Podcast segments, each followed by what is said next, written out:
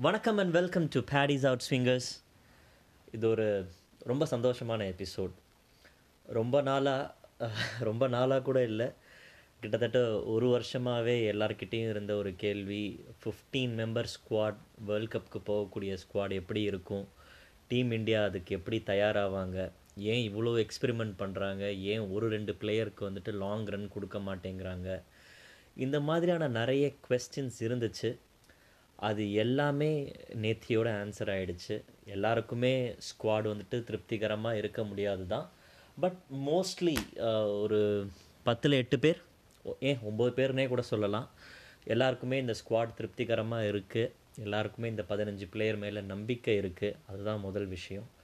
இந்த பதினஞ்சு பிளேயர்ஸ் கண்டிப்பாக ஆஸ்திரேலியா கிட்டேருந்து ஒன்ஸ் அகெயின் டூ தௌசண்ட் லெவனில் எப்படி தோனி டீம் கப்பை பிடுங்கிட்டு ஊருக்கு கிளம்பி வந்தாங்களோ? அதாவது நம்ம மும்பையிலேயே அடிச்சிட்டோம். ஆனால் இந்த வாட்டி நம்ம ஆஸ்திரேலியா கிட்டேருந்து கப்பை அங்கேருந்து எடுத்துகிட்டு ஊருக்கு வரணும் அப்படிங்கிறது தான் ஆசை. அதுக்கு முன்னாடி ஒரு சின்ன தேங்க்ஸ் திலீபன் நன்மார பாண்டியன் கவின் கதிர்வேல் குமரவேல் அப்புறம் இன்னும் ஒரு நாலஞ்சு பேர்.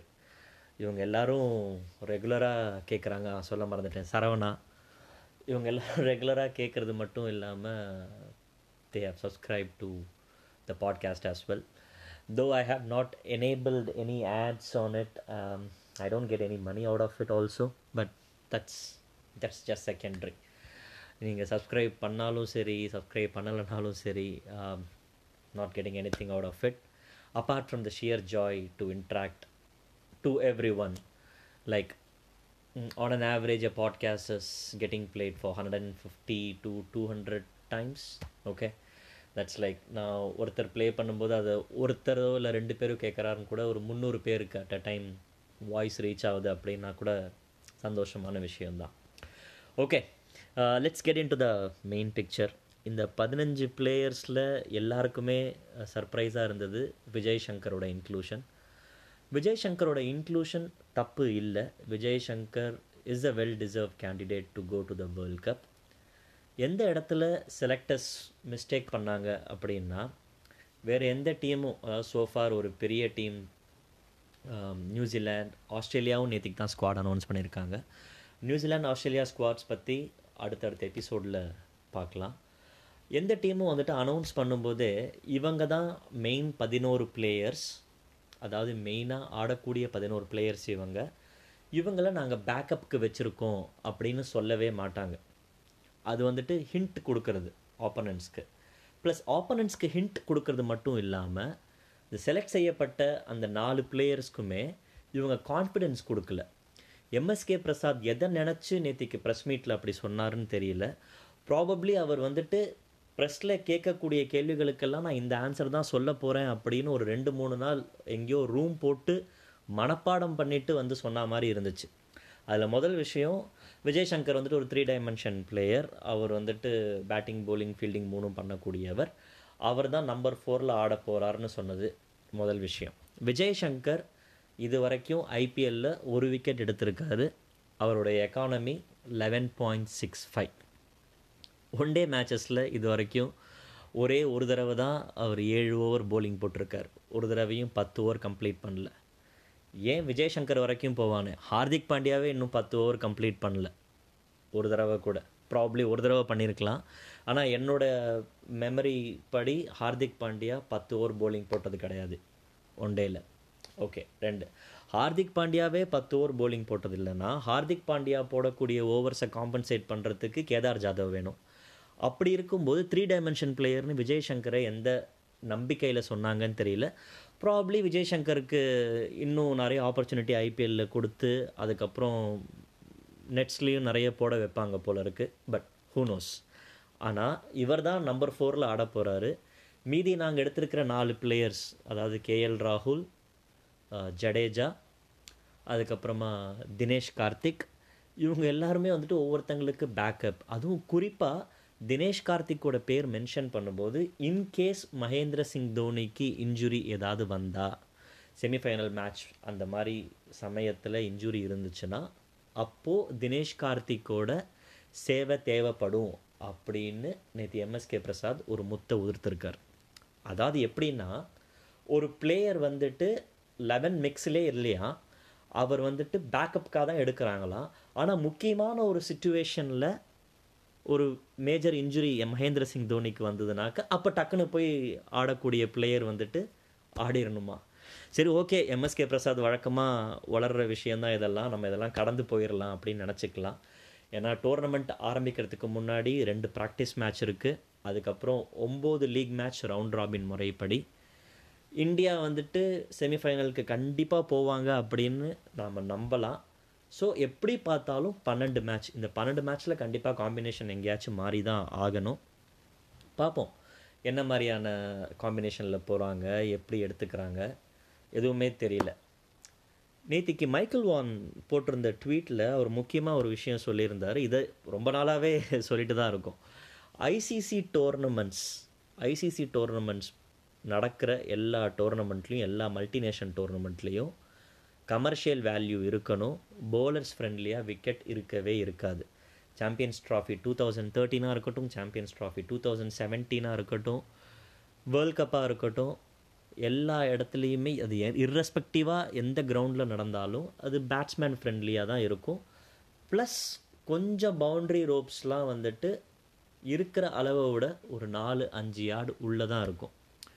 ப்ளஸ் இங்கிலாண்ட்லேயும் வேல்ஸ்லேயும் நடக்குது. நிறைய சின்ன கிரவுண்ட்ஸ் இங்கிலாண்டில் நாம் விளையாட போகிறது first part of the summer என்ன தான் வந்துட்டு விக்கெட்ஸ் அவங்க ஐசிசியோட ரூல்ஸ் படி பேட்ஸ்மேன் ஃப்ரெண்ட்லியாக ஆக்கினாலும் எல்லா மேட்சஸும் டே மேட்சஸ் டே மேட்சஸ் தான் இந்தியா விளையாட போகிறாங்க கம்ப்ளீட்டாக மேட்ச் ஆரம்பிக்கிறதுக்கு அரை மணி நேரமோ இல்லை ஒரு மணி நேரம் முன்னாடி மழை பெஞ்சுதுன்னா கூட இன்கேஸ் டாஸ் அகெயின்ஸ்டாக போச்சுன்னா அதுவும் நல்ல போலிங் அட்டாக்ஸ் இருக்கக்கூடிய டீம்ஸ்க்கு அகெயின்ஸ்டாக ஆச்சுன்னா இந்தியன் டாப் ஆர்டர் காலி ஷுவர் ஷாட்டாக காலி இந்தியன் டாப் ஆர்டர் காலி அப்படின்னா மிடில் ஆர்டர் விஜய் சங்கர் மகேந்திர சிங் தோனி அதுக்கப்புறமா கேதார் ஜாதவ்.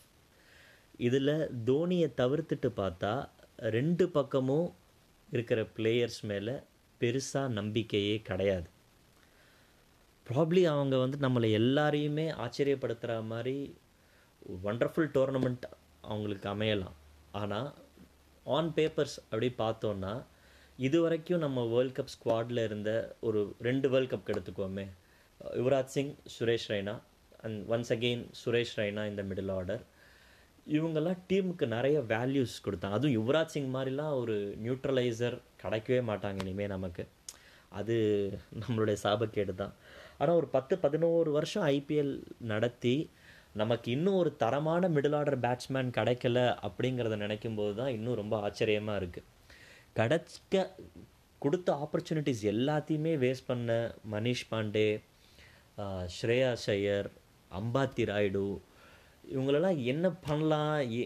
எவ்வளோ ஆப்பர்ச்சுனிட்டிஸ் தான் இன்னும் இவங்களுக்கெல்லாம் கிடச்சிருக்கணும் அப்படின்னு நினச்சி பார்த்தோன்னாக்க ஐ ஜஸ்ட் டோன்ட் அண்டர்ஸ்டாண்ட் இதில் ஸ்ரேயா ஷையருக்கு நம்ம பேக்கப் பண்ணியிருக்கணும் அவனுக்கு நிறைய சான்ஸ் கொடுத்துருக்கணும் அப்படின்னு நிறைய கமெண்ட்ஸ் ஏற்கனவே என்னோட சில போஸ்ட்லலாம் பார்த்தேன்.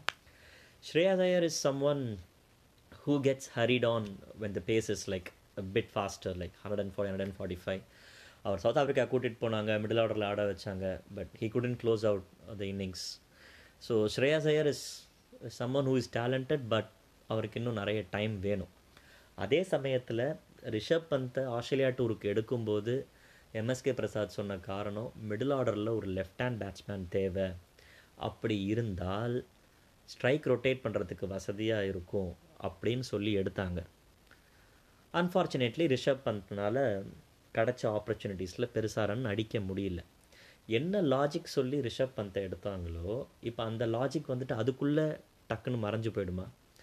செலக்டர்ஸ்குள்ளேயே நிறைய வேறுபாடுகளும் டவுட்ஸும் இருக்கிற மாதிரியே இருக்குது ஆனால் இது எல்லாம் தாண்டி செலக்டர்ஸ் கேப்டன் ரெண்டு பேரும் ஒரு பதினஞ்சு பிளேயர்ஸை டிசைட் பண்ணியிருக்காங்க. அந்த பதினஞ்சு பிளேயர்ஸ் மேலே நம்பிக்கை வைக்கணும். இதுக்கு மேலே வேறு வழியே கிடையாது.